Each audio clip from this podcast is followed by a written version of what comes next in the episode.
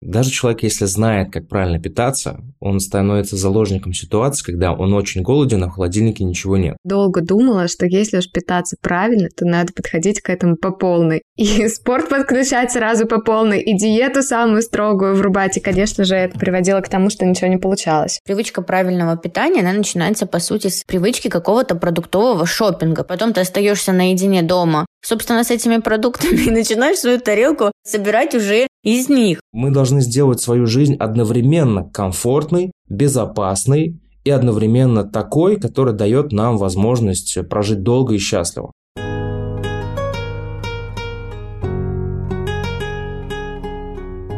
Привет, меня зовут Джул, и ты слушаешь подкаст «Сели, поговорили».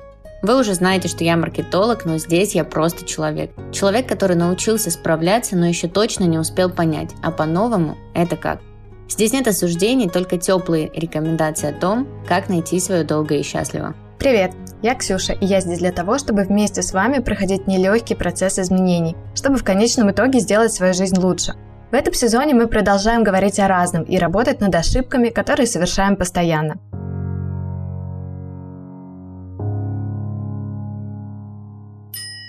Партнер этого выпуска – Zigmund Online, сервис онлайн-психотерапии. Многие из нас так и не доходят до психотерапевта, даже если находятся в самой острой жизненной ситуации, просто потому, что действительно сложно найти подходящего. Зигмунд Онлайн помогает найти специалиста, с которым вы сможете дойти до желаемого результата. Все специалисты сервиса – профессиональные психотерапевты с опытом более трех лет. У них есть дипломы о высшем психологическом образовании, сертификаты для ведения психотерапии, и они регулярно проходят супервизии и личную терапию. А также Zigmund Online предлагает очень удобные опции переноса встречи без потери денег. А если специалист вам не подойдет, а такое бывает, и это абсолютно нормально, ему подберут замену. Расписанием встреч можно управлять через личный кабинет. Общение с психотерапевтом можно вести с любого устройства по видеосвязи. Это очень удобно, знаю по себе, и поможет продолжить сессии в поездке или в перерыве между делами, не нужно никуда дополнительно ехать. Для наших слушателей сервис предлагает две первых сессии по цене одной, чтобы вы успели установить контакт со специалистом и увидеть первые изменения. Переходите по ссылке в описании и вводите наш промокод.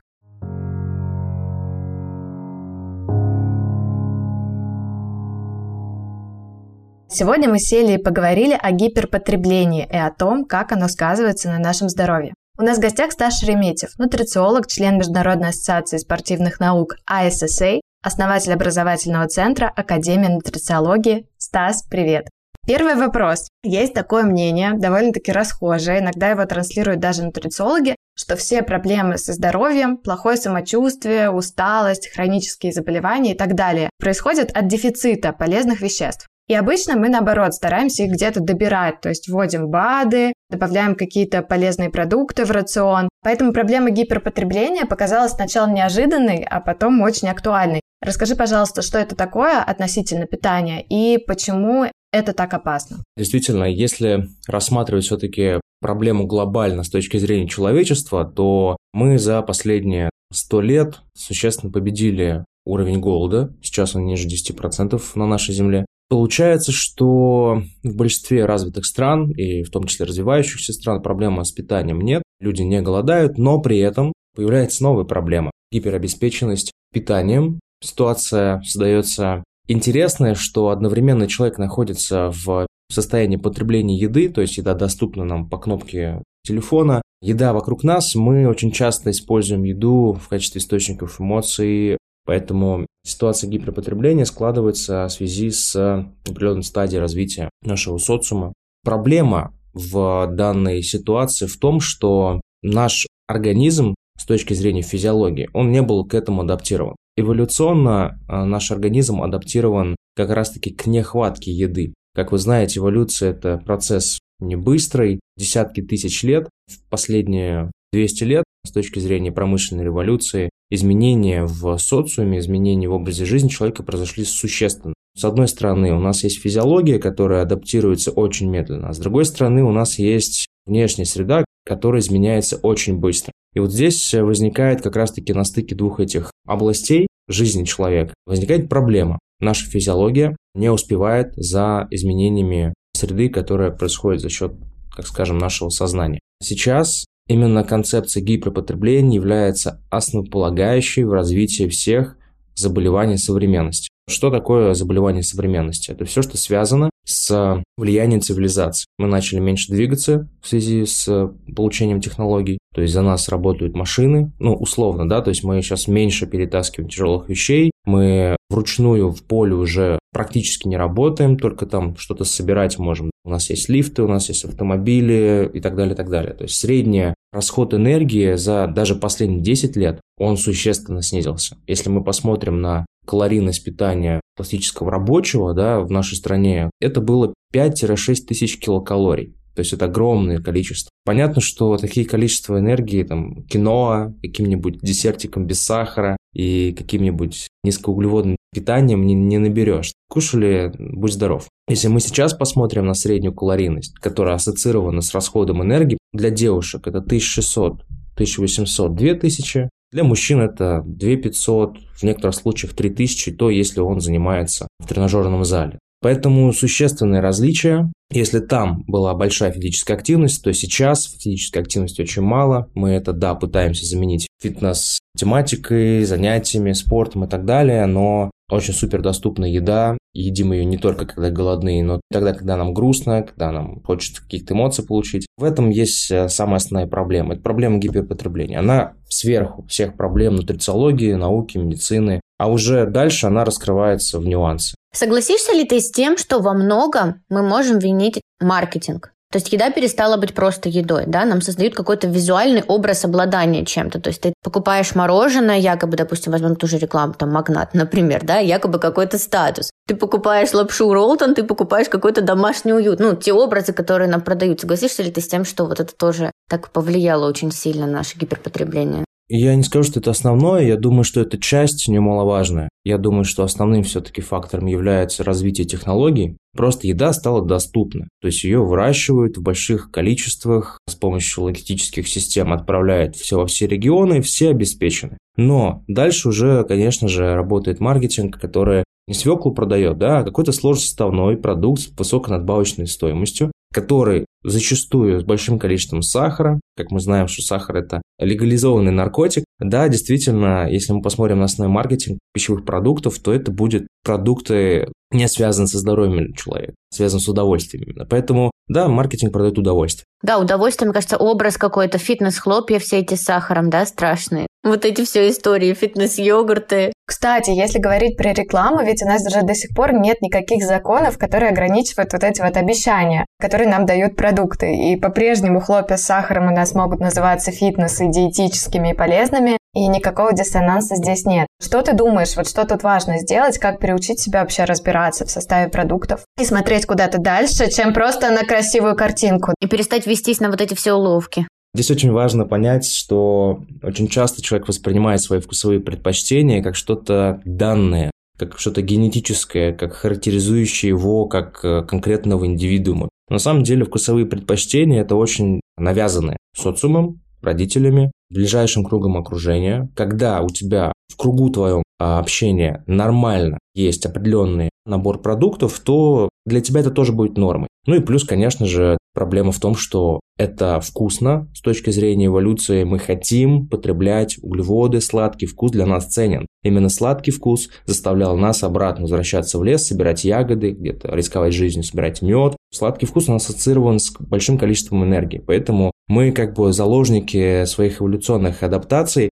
Теперь вот эти вот эволюционные адаптации играют с нами иногда злую шутку, когда это стало чрезмерно доступным. Каким образом вообще можно поработать своими вкусовыми рецепторами, своими пристрастиями? Ну, на самом деле здесь очень все просто. Попробуйте месяц ограничить сахар, и хотеться вам его будет меньше. Если даже вы умудритесь полностью исключить на месяц сладости, выраженные хотя бы, ваши вкусовые предпочтения очень сильно изменятся. У меня достаточно большое количество подопечных э, и в групповых проектах тоже было. Основной комментарий, который можно так подытожить, люди начинают замечать вкус продуктов, которые раньше не замечали. Они говорят, оказывается, гречка вкусная, а оказывается, овощной салат вкусный. Вопрос в том, что люди очень часто сравнивают вкусы с какими-то ранее понравившимися. Если мы раньше в детстве очень много ели сладкого, то все последующие продукты мы будем сравнивать. Это было так же вкусно, как что-то сладкое или нет. Вот это ключевое, на мой взгляд, перестать сравнивать. Это вообще, в принципе, в жизни помогает очень сильно. Перестать сравнивать какой-то текущий опыт со своим предыдущим опытом. Ксюша, ты правильно заметила, у нас до сих пор еще нет, и в принципе в большинстве стран нет э, законодательного регулирования продуктов с повышенным содержанием сахара, но у нас очень крутые подвижки с точки зрения нормативных актов, нормативных материалов, и у нас начнется регуляция с детских норм. Но норм содержания сахара, трансжиров, норм содержания соли в детских продуктах питания и оттуда уже постепенно перейдет уже на остальное население. Ну, что касается детей, вот мы с Джул обе мамы, и у меня ребенку три года, у Джул почти годик. Здесь вообще мне видится проблема просто катастрофическая, потому что, насколько я знаю, в детском садике добавляют сахар во все. В магазине практически во все, да, ты должен посмотреть очень внимательно на этикетку, когда берешь там какой-нибудь кефир, чтобы там не было. И то там сахар замаскирован, там называется это как-то по-другому, да. Только ли сахар опасен с точки зрения гиперпотребления? Или есть какие-то продукты, которые тоже стоят, на которые обращать внимание? Может быть, есть продукты, которые можно есть без ограничений? Все есть яд и все есть лекарство. Без ограничений, наверное, ничего не нужно есть. Без ограничений можно только воздухом дышать. Казалось бы, вода. Безопасный для нас э, продукт, но можно выпить там, литров 7, 8, 9 и без э, адаптации умереть. Особенно если есть предрасположенности там, к сердечно-сосудистым заболеваниям или каким-то другим нарушениям. Да, люди умирали от воды, это факт. Здесь, наверное, выделить важно это, безусловно, сахар, это, безусловно, соль, это, безусловно, трансжирные кислоты, это те, так скажем, жиры, которые являются твердыми, но которые были произведены из растительных. Была реклама, в Россию заходил бренд маргарин. Наша мама любит траву.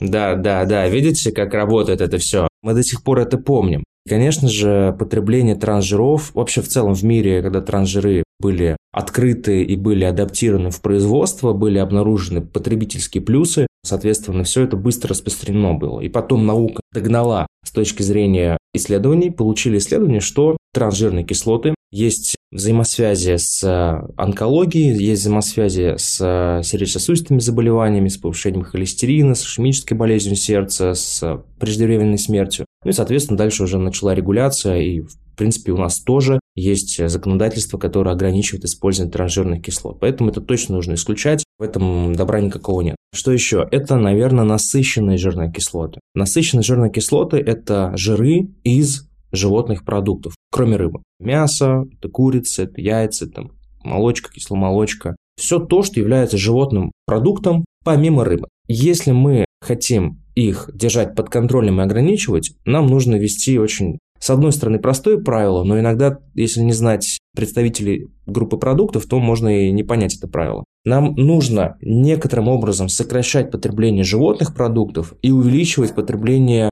растительных продуктов. Я сейчас не говорю про вегетарианство, я не говорю про веганство, я говорю именно про контроль потребления животных источников жиров и некоторое увеличение потребления полинасыщенных, мононасыщенных жирных кислот. То есть это что? Это у нас оливковое масло, это по сути все растительные масла, это у нас все растения, потому что все растения так или иначе содержат, помимо пальмы и кокоса, содержат моно- и полиненасыщенные жирные кислоты. Я не говорю о том, что нужно теперь все заливать оливковым маслом, но увеличение просто потребления растительной пищи, оно автоматически будет менять профиль ваших жирных кислот в лучшую сторону. Ну, а кстати, вот как тут быть с энергетической ценностью? Вот как контролировать этот баланс между поступлением энергии и ее расходом? Ну, потому что оливковое масло даже само по себе, оно же очень калорийное, и можно легко перебрать свою норму. Только ли метод подсчета калорий может помочь, или есть еще какие-то лайфхаки? Метод подсчета калорий, у него есть ограничения с точки зрения некоторых знаний, которые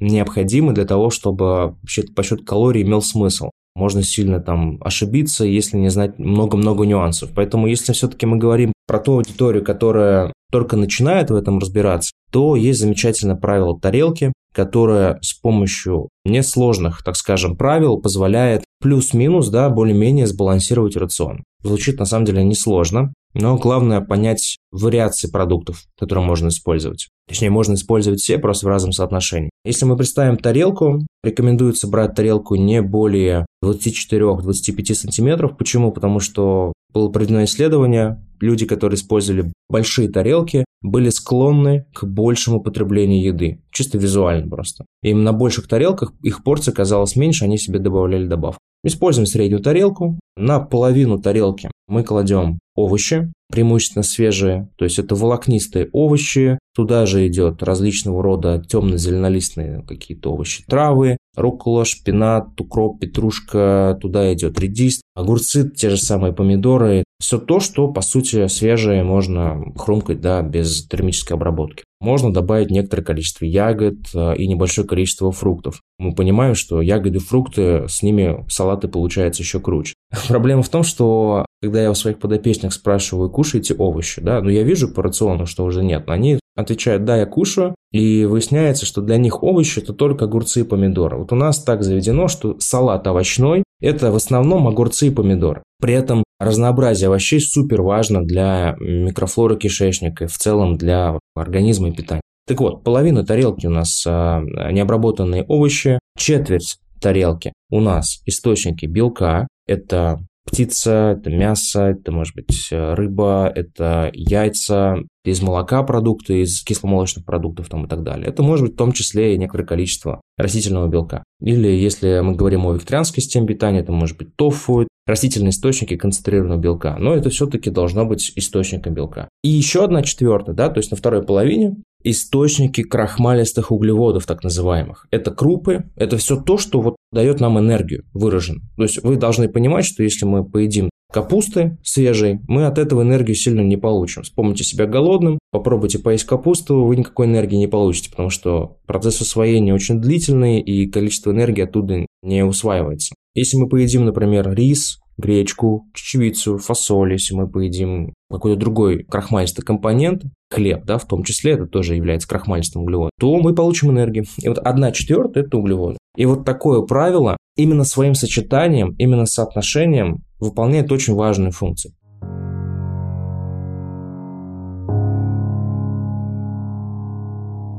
Правило тарелки звучит здорово не так сложно, как подсчет калорий регулярных. Но мне кажется еще, что привычка правильного питания, она начинается, по сути, с привычки какого-то продуктового шопинга, потому что зачастую уводит именно в этот момент, да, тебя куда-то. Либо какие-то заголовки, либо какие-то продукты, и потом ты остаешься наедине дома, собственно, с этими продуктами и начинаешь свою тарелку собирать уже из них. Может быть, есть какие-то здесь советы, то есть с чего начинать свой шопинг продуктовый? Ты заходишь в гипермаркет, они же там все устроено так, как им это выгодно, да? Может быть, есть какой-то маршрут, который мы можем обойти все самое вредное и забрать все самое нужное? Да, есть нюансы. Очень правильно подмечено. Даже человек, если знает, как правильно питаться, он становится заложником ситуации, когда он очень голоден, а в холодильнике ничего нет. Или нет ничего рационального. И это очень такой прям выраженный лимитирующий фактор, да, то есть это фактор, который отдаляет его от его цели. Когда он не имеет навыка и не имеет привычки регулярно закупки продуктов. Это проблема. То есть он начинает там за доставку звонить, там он начинает э, в ближайший магазин или кафе идти и так далее. А там уже как пойдет, потому что когда у нас есть голод, у нас становится менее активным центр долгосрочных целей. Начинает работать рептильный мозг, а у него очень простые задачи. Это выжить, это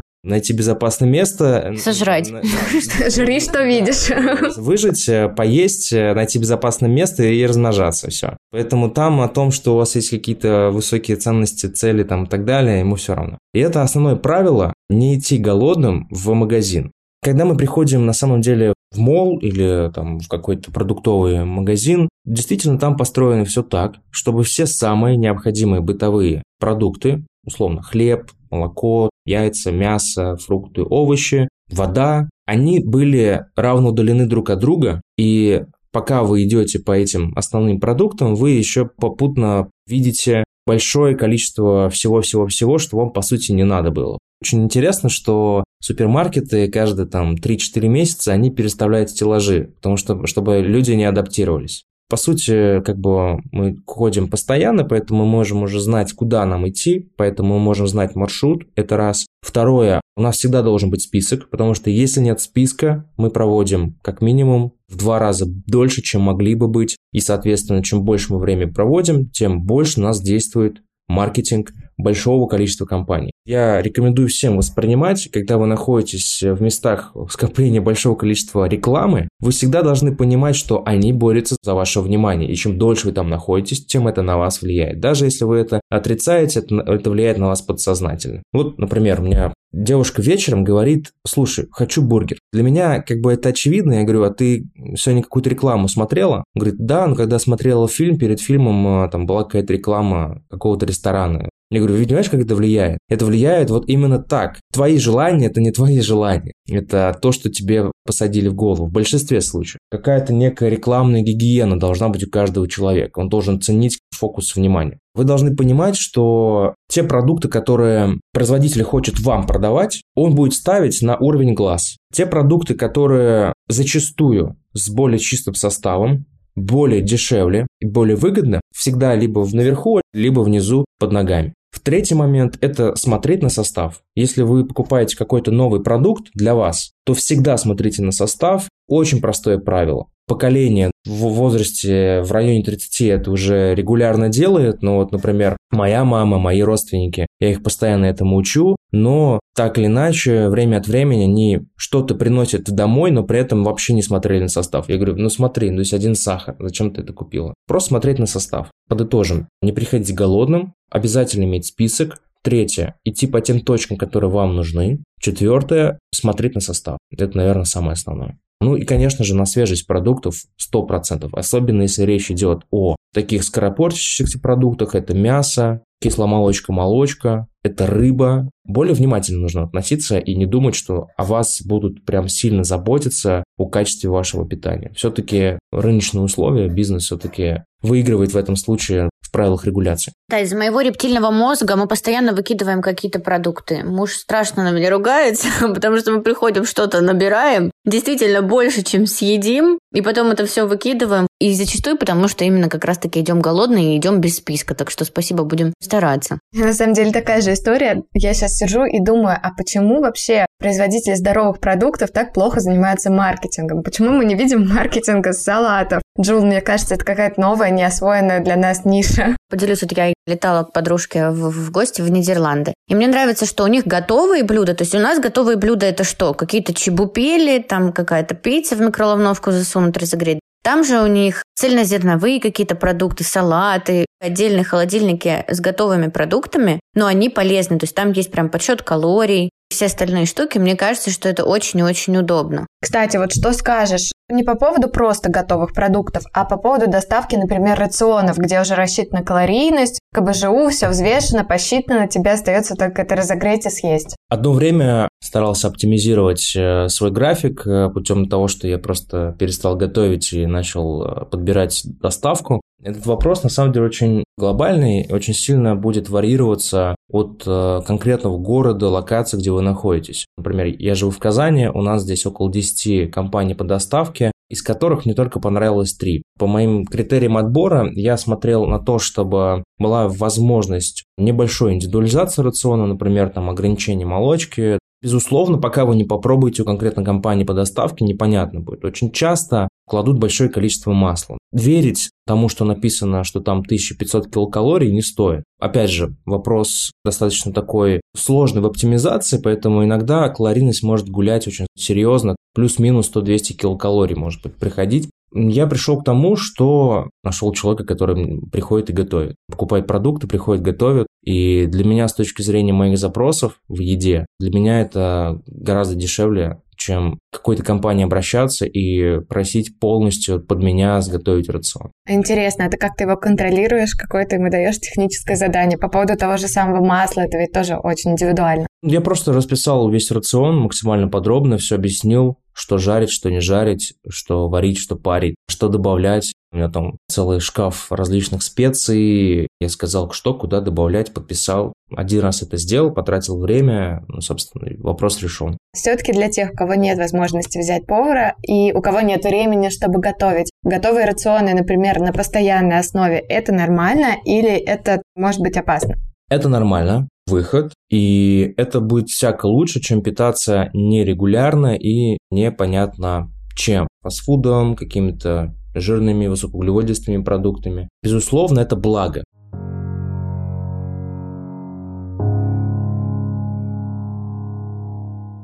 у гиперпотребления у него есть и другая крайность, и она довольно-таки актуальна сейчас. Это голодание, интервальное голодание, либо детоксы какие-то. Есть сухое голодание, когда ты вообще не ешь и не пьешь. Скажи, это вообще работает и насколько это полезно, и как все это соблюдать правильно при поддержке, может быть, врача? Если мы рассматриваем глобальную проблему гиперпотребления, противовесом действительно является несколько правил, которые мы вводим э, в нашу повседневную жизнь. Первое правило – это мы можем использовать ограничение пищевого окна. То есть у нас 24 часа в сутки, допустим, 12 из которых мы в течение этого времени можем кушать, и 12 мы просто не кушаем. И вот даже ограничение пищевого окна, оно способствует очень интересным эффектам эффектом оздоровления в прямом этом смысле слова. В чем основная проблема гиперпотребления? Дело в том, что клетки организма начинают защищаться от избыточного поступления питательных веществ. У организма, точнее у клеток, да, организм совокупность клеток, конкретно у клеток есть механизмы защиты от избыточного количества питательных веществ, потому что они не смогут их нормально, адекватно переработать, значит, это будет вызывать нарушения и, соответственно, дисфункцию. Соответственно, они от этого защищаются. И защищаются они от этого развитием инсулинорезистентности. До определенного уровня эта инсулинорезистентность является физиологичной, неким результатом защиты. Если же человек продолжает вести такой чревоугоднический стиль жизни, физиологическая резистентность начинает превращаться уже в патологическую резистентность, что сейчас и называют инсулинорезистентностью в целом. У человека стабильный уровень глюкозы, но при этом значение инсулина очень высокое. Я не буду сейчас даваться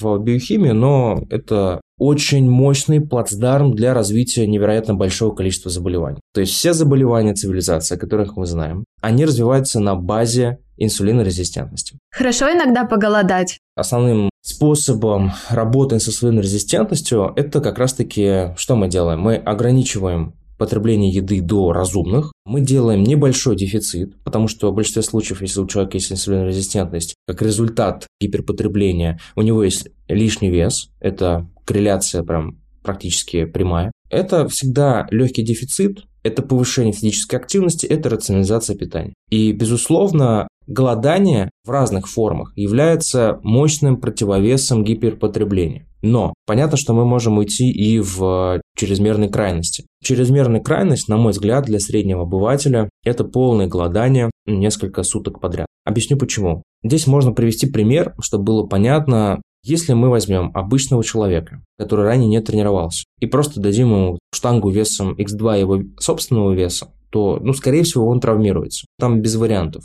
Здесь важна тренированность организма и навык организма по работе в определенных режимах существования, режимах э, жизни. И вот голодание – это определенный режим жизни. Современный человек, который регулярно питался всю свою жизнь, он вообще не адаптирован, чтобы нормально себя чувствовать в отсутствие пищи. Один человек, у него эта адаптация каким-то образом была сохранена лучше, поэтому он день может спокойно голодать, два дня может голодать и прекрасно себя чувствовать. А человек, я это называю метаболической тренированностью, человек с низкой метаболической тренированностью, как правило, ассоциированный с заболеваниями, с нарушениями, с гиподинамией, с уже лишним весом, он вообще не адаптирован. Поэтому, если у человека есть лишний вес, есть какие-то проблемы, есть заболевания и так далее, то голодание в его случае можно использовать только в качестве ограничения пищевого окна. То есть увеличивать промежуток между ужином и завтраком, получается? Самый безопасный э, режим интервального голодания – это 12 дробь 12. Это самый безопасный, можно использовать абсолютно вообще всем,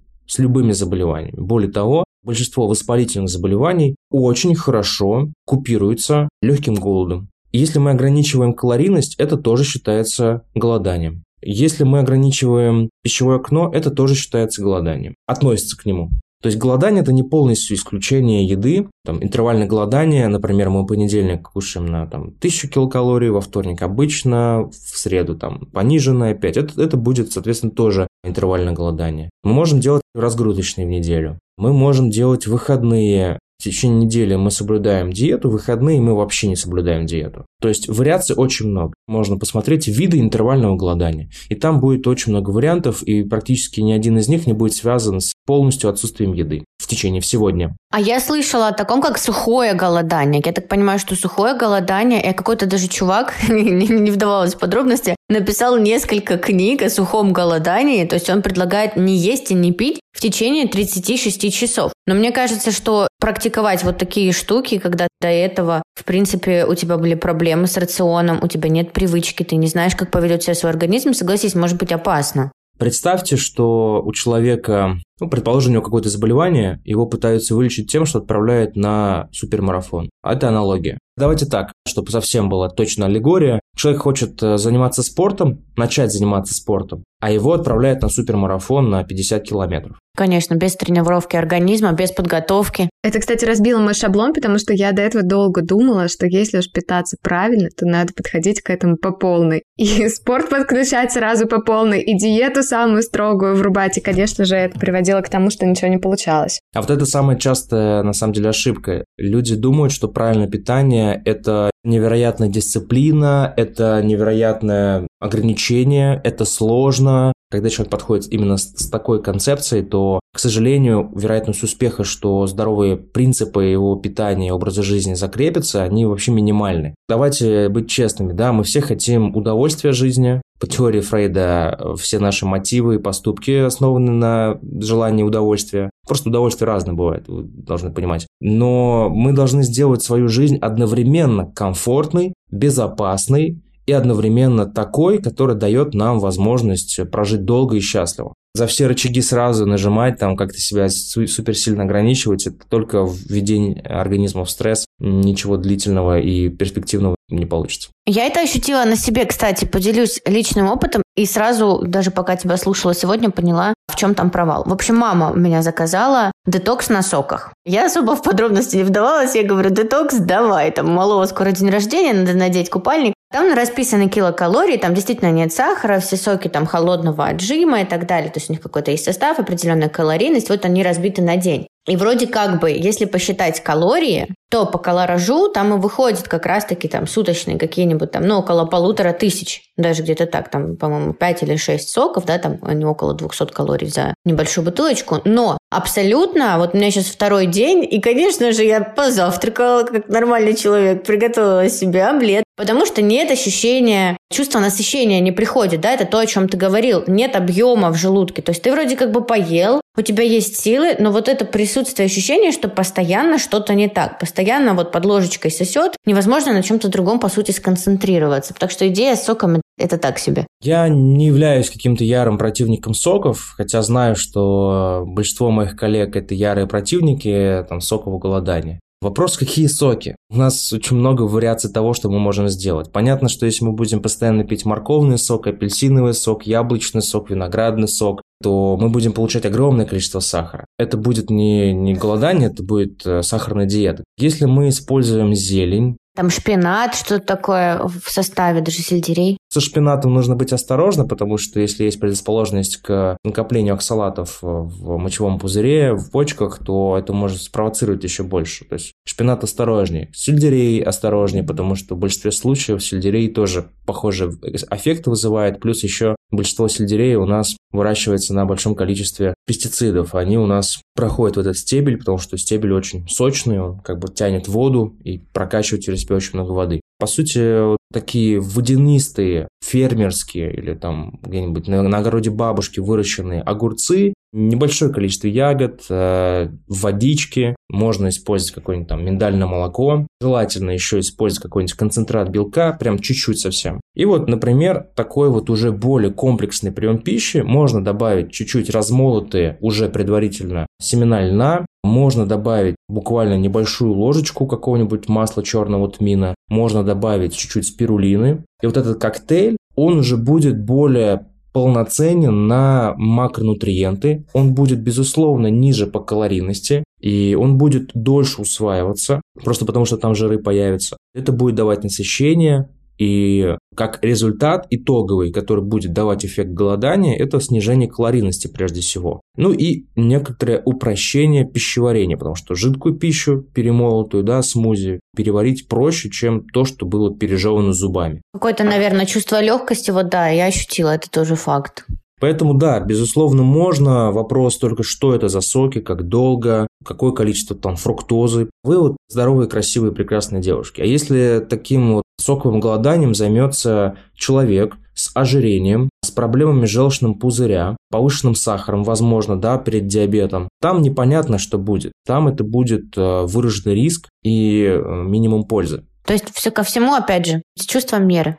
Надо подходить, быть осторожным. Ну, слушай, захотелось пойти купить и масло это черного тмина, которое я никак до него не доберусь. и все вот это и попробовать, наконец, приготовить. Да, да, можно ведь собрать домашнюю такую натуропатическую аптечку. Назови нам пять продуктов, которые нам нужно прямо сейчас пойти и заказать. Что это? Чаще всего их удобно класть в салаты. Первое – это келп, так называемая водорослевая соль, что-то такое. Ну, в общем, келп, он такой солененький немножко, да, то есть вместо соли можно добавлять. Вы решаете две сразу проблемы. Потребление соли избыточное очень часто, и вы решаете проблему дефицита йода. Йододефицит, не нужно об этом забывать, он есть, и особенно очень сильно отражается на внешнем виде красоте женщин, девушек. Это какая-нибудь такая водорослевая соль, либо гималайская соль розовая. То есть она розовая именно благодаря большому содержанию не только йода, но и других минералов, которые нам повседневной жизни важны. Дальше что можно? Линой, семя и семена чия. Но мы их не добавляем просто в виде семечек, мы обязательно должны их размолоть. Если мы их добавим именно в таком виде, они у нас в таком же виде примерно выйдут. Именно, собственно, задача семени – сохранить генетический материал через неблагоприятные условия. С точки зрения семени, наш кишечник для семени будет неблагоприятными условиями. Поэтому нам нужно разрушить семечко, растолочь в ступке там или в блендере и, собственно, добавить уже в размолотом виде. Четвертое, я бы сделал бы такой набор травяных специй, все-все-все просто специи, побольше, отдельно чеснок, сушеный чеснок. Это очень важный как бы, элемент питания с точки зрения развития микрофлоры. То есть это и одновременно обладает противопаразитарным, противовирусным, противобактериальным действием. Еще какой-нибудь красный перец, каенский перец, перец чили молотый, тоже немножко бы добавлял. Чем чаще мы добавляем такой перец, тем более мы адаптируемся к острому вкусу. При поступлении капсаицина из состава перца будет немножко, так скажем, подстегивать наш обменный веществ. Ну, это то, что прям в салаты можно вообще спокойно добавлять. Было бы здорово, да. Отлично, спасибо. На самом деле доступно, но в то же время многого, например, у меня нету. Хотя я про это слышала, но как-то почему-то не покупала. И для тех, кто ограничивает по разным причинам а, молочку, я бы добавил кунжут и тыквенные семечки. Супер, Стас, спасибо. Мне кажется, ты нам сегодня дал очень много полезной информации, даже для нас двоих, для ведущих, чтобы мы пошли и сразу начали применять. Хочу немножечко подытожить. Гиперпотребление все-таки оказалось интересной такой проблемой, потому что, с одной стороны, у нас много всего, да, выбор всего очень большой, а с другой стороны, выбор полезных продуктов, он действительно не изменился по сути. Наша задача состоит в том, чтобы отбирать, чтобы учиться различать то, что нам нужно и что не очень нужно, осознавать мотивы наших покупок, купили ли мы это, потому что сработал маркетинг, или потому что мы были действительно голодны, и это принесет нам пользу. Ну и, в принципе, как-то более, наверное, осознанно подходить к питанию, ну и вообще, в принципе, к жизни. Стас, спасибо тебе большое за то, что сегодня пришел к нам. Да, спасибо за приглашение. Да, было здорово, очень полезно. Я прям заслушалась, и особенно мне запомнилось и про рептильный мозг тоже, что это оказывается он делает все вот эти покупки не нужно и тратит мои деньги, а не я. Здорово, спасибо тебе еще раз большое, что пришел к нам в гости. Пошли мешать смузи. Пока-пока, Стас, спасибо. Пока-пока. Дорогие наши слушатели, мы очень гордимся тем, что вы проводите с нами время, включаете нас дома, в машине, в наушниках или в колонках, где угодно. И единственное, о чем нам бы хотелось вас попросить, это о вашей обратной связи. Ставьте оценки, пишите комментарии, прямо сейчас можно это сделать. Нас действительно это заряжает, и также это помогает алгоритмам увидеть наш подкаст, чтобы еще больше человек услышали отвлеклись от всего происходящего, чтобы наши советы тоже помогли им справиться.